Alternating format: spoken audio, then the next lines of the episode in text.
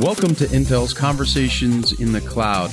I'm your host, Jake Smith. Join me as I speak with guests from across the world about the latest advancements in cloud and edge computing, data center technology, network infrastructure, security, artificial intelligence, and more.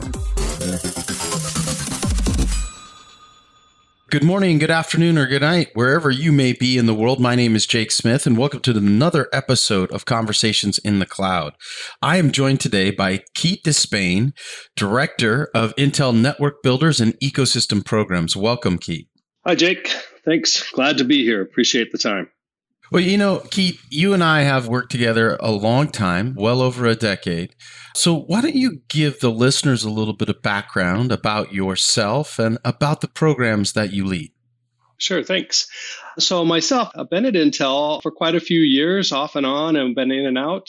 I love coming back to Intel. It's a great company, and I've always been around communications. And so watching the industry transition from where it was in the early 2000 time period to where we have come today is phenomenal. It's a transition that certainly has taken some perseverance and moves, but now as we watch the global pandemic being supported by some of these communications networks that have transitioned to what our vision is of software defined and flexible, it's just wonderful to me.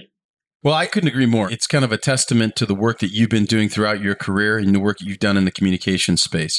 So can you talk a little bit about the Network Builders program and really what it means to Intel and what it means to our communications business? Well, the Intel Network Builders program has been around for quite some time. It's pretty mature. So I would say coming close on 10 years. And before that, it had some other names to it. We have been working hard to make sure that these changes were driving this vision that we had. It takes a lot of people and a lot of collaboration across many different types of companies. And so bringing that together is part of what the Network Builders does. And there's really, 400 partners today. These solutions that have been put out in the marketplace, well over 100 of them already, thousands probably.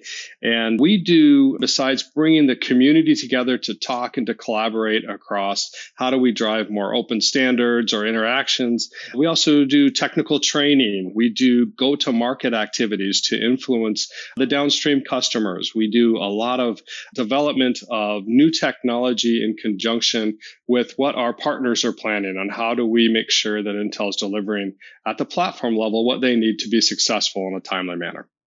You know, Keate, one of the things that really always gets me excited is the fact that when you build an ecosystem program like your team has built with the Network Builders and you allow it to grow to maturity, it starts to foster its own community. And we're seeing several technology inflections happening right now, from accelerating 5G network transformation to AI and the rise of the intelligent edge. How do you see the value and importance of ecosystem working together to drive the solutions to meet the industry needs? Great question. I think this is at the heart of what an ecosystem program is all about. And it's getting people together because people are what make companies run, right? And so getting the people together to really talk about, if we did something different, what would happen? What would change? And I hate to say it, but if companies were still in their myopic way of thinking, we would still be looking at very siloed environments that wouldn't allow the transition or changes that we need to really open up the benefits of a 5G network and the transformation that is coming with that, where, as you mentioned, artificial intelligence, but all this convergence is needed to drive the different workloads and be able to host those workloads in areas and locations that benefit the end user. And so that's where I think that the ecosystem comes together and goes, this implementation as defined in the past isn't allowing flexibility, better SLAs or service level agreements. It's not allowing us to move quickly to new technologies. And so what can we do to, one, still ensure that the developers of that technology get value, but two, open it up a little bit, allow some more innovation to happen. And so that comes together. And as the companies start talking to each other in ecosystem, they then form groups. And I would say something like the ORAN, or activities that are going on around what you hear with virtual RAN, is one of those, of many. And there's always been lots of these continuing to grow. And that's the thing that I love about what your team has done. You continue to innovate. You continue to work with the ecosystem. Well, can we talk a little bit about the edge? It's such a very important part of the market. Can you talk about how we're developing solutions around vertical requirements for the enterprise? Sure. Edge is an interesting one. It has to do with how do you define it and where does it be? And what we're driving for is certainly how do we get compute capabilities and intelligence driven closest to those who are going to be developing the solutions there, but also be using that information. So how do we improve performance? How do we improve, this new capabilities of artificial intelligence, machine learning, autonomous networks that can heal themselves and also help make decisions? They have been trained with the capabilities and driven by the software that's enabling all these activities. I think that's part of what we're doing here at the edge is how do we move away from some of the actions of a highly centralized environment, which is for some applications, and I would say many of them, extremely relevant and going to remain in that area. But when you want to reduce latency, when you want to reduce some of the costs of sending information to these centralized environments, you want to offload some of that and make sure that the speed of reaction is put in place. We have to develop an edge in a highly distributed, you could say fragmented or disaggregated architecture. So that's what we're doing with OpenNESS. And OpenNESS.org is one of those areas that we're investing in. And we have started inside the Network Builders program, an edge-focused subsegment that is starting to look at how do we bring in the use cases that each of these enterprises, as you mentioned, Jake, want. What are they asking for? And some of those are all around, video analytics. We're seeing some interesting use cases in this pandemic time period of, video analytics are able to tell a store how many people are in their facility or in the government buildings that are there. How far apart is everybody standing? Are they wearing masks? Can they come in or not? How do we highlight some of this stuff? And of course, we're always watching, the privacy concerns of individual people. But this is technology that I think has an opportunity to really transform not only what enterprises can bring to the market, but also our own governments in developing autonomous vehicle networks or smart cities that allow us to be safer in our own communities. The other thing is around smart factories or Industry 4.0. We're starting to see some of those optimizations that they take advantage of these capabilities with 5G or even Wi-Fi 6 coming along that they can really bring this intelligence to it. We've seen in some of the massive inventory management of putting very complex devices together of how do they manage, 100,000 components going all into, a great device, whether that's, a large airplane or some other type of environment that has these complex machines. And how do you manage it all? Well, you got to push it down to the edge so that things are happening quickly, that the yields are going up and making those decisions. And so I think that's opportunity for the edge as well on premises. That is part of our definition of the edge as well. So one of the things that your team has done over the years that really makes me proud to be an Intel employee and certainly proud to work with this team throughout what we've done with Builders University is what George Ranallo and team have done with Network Builders University and the scale that you have achieved. Can you talk a little bit about that for our listeners who may not be familiar with our university technical certification process? Absolutely, Jake. George, and he's very passionate about training. It's great to have him on the team. He's been there for quite some time. I like the fact that we continue to have interest from our communication service provider customer base because knowledge is important to them in terms of making the transition in their networks to these newer technologies. So we drive to get that knowledge shared out in through our Network Builders University programs. Now, you don't have to be a comm service provider to be able to come and enjoy some of these capabilities or this knowledge that we share. Anyone can. You can go to the networkbuilders.intel.com and sign up for it. And because of this desire to get that knowledge out there, that training out there, we have really seen interest skyrocket based on the challenges, of course, of the pandemic, but also the content that we're providing. We had a 400% increase in our training video viewership of over 181,000 videos in 2020. Now, that's just people coming and learning and trying to understand what we're doing. But what we're also seeing is that not only are they interested in networking technologies, but they're looking across all of Intel's technologies. So artificial intelligence is one of the hottest areas. Of course, they're looking at virtualization of the radio access network. But besides that, they then continue to look at, well, what about security?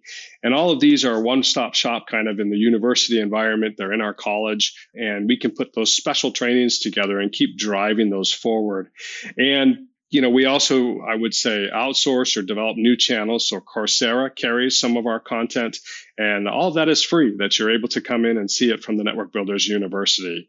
It takes that kind of a knowledge base to move an industry that has not embraced in the past this kind of horizontal nature. And so we got to get that knowledge out there, get that training out there, and continue to see where it's going, especially as it moves to more cloud native technologies. And so that's a key topic for us and what we're doing in our training in 2021 and beyond.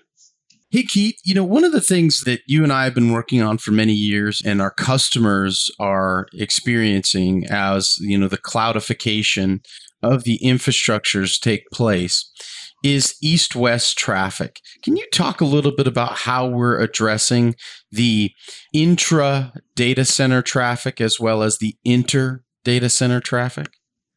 Yeah, I'll do my best, Jake. I think that, you know, as we look at the importance of moving massive amounts of data and going on, as you said, the east-west tracks, it's important to understand what are those fundamental technologies underneath. And the strong term out there right now is all around smart NICs, and they complement the processing capabilities that Intel is driving.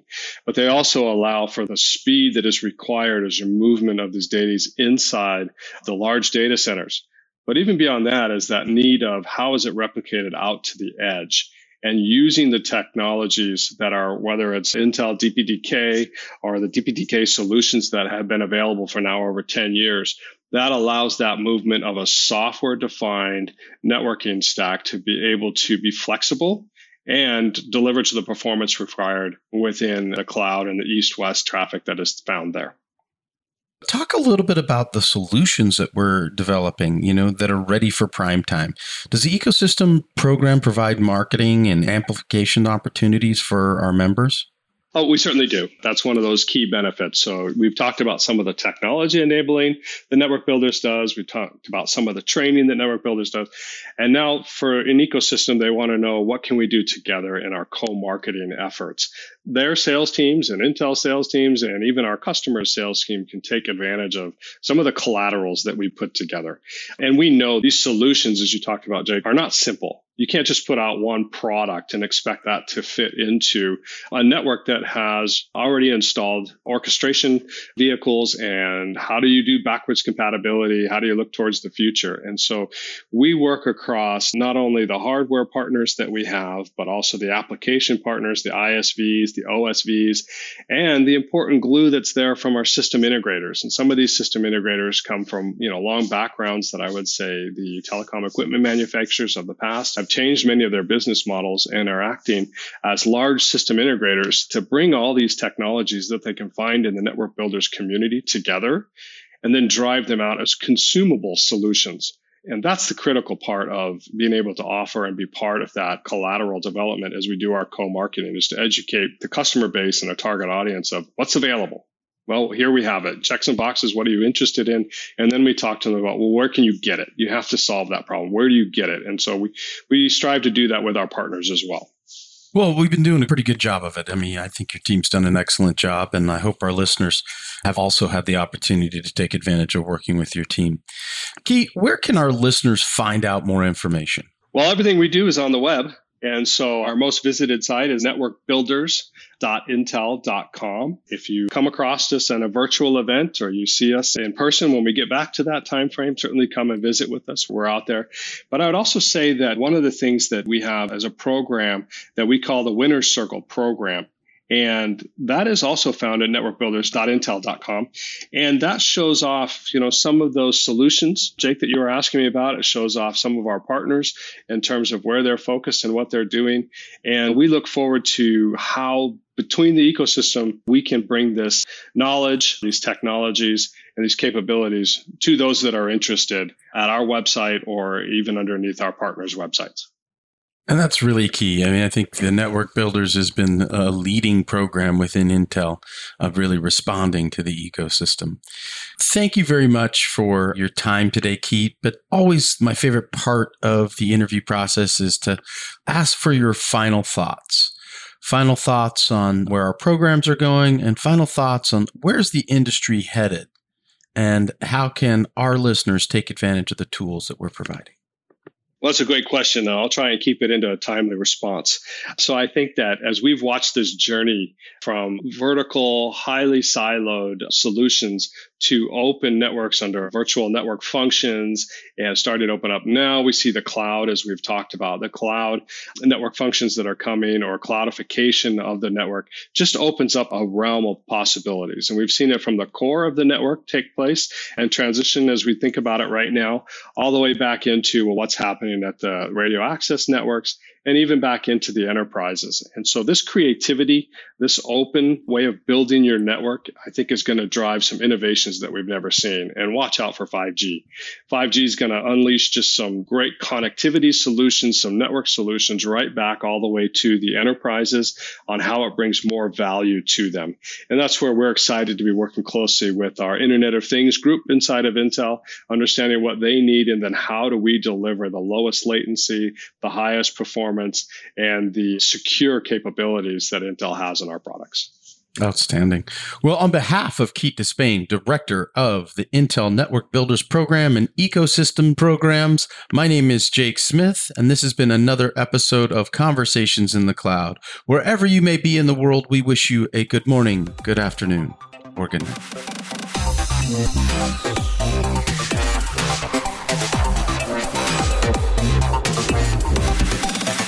night.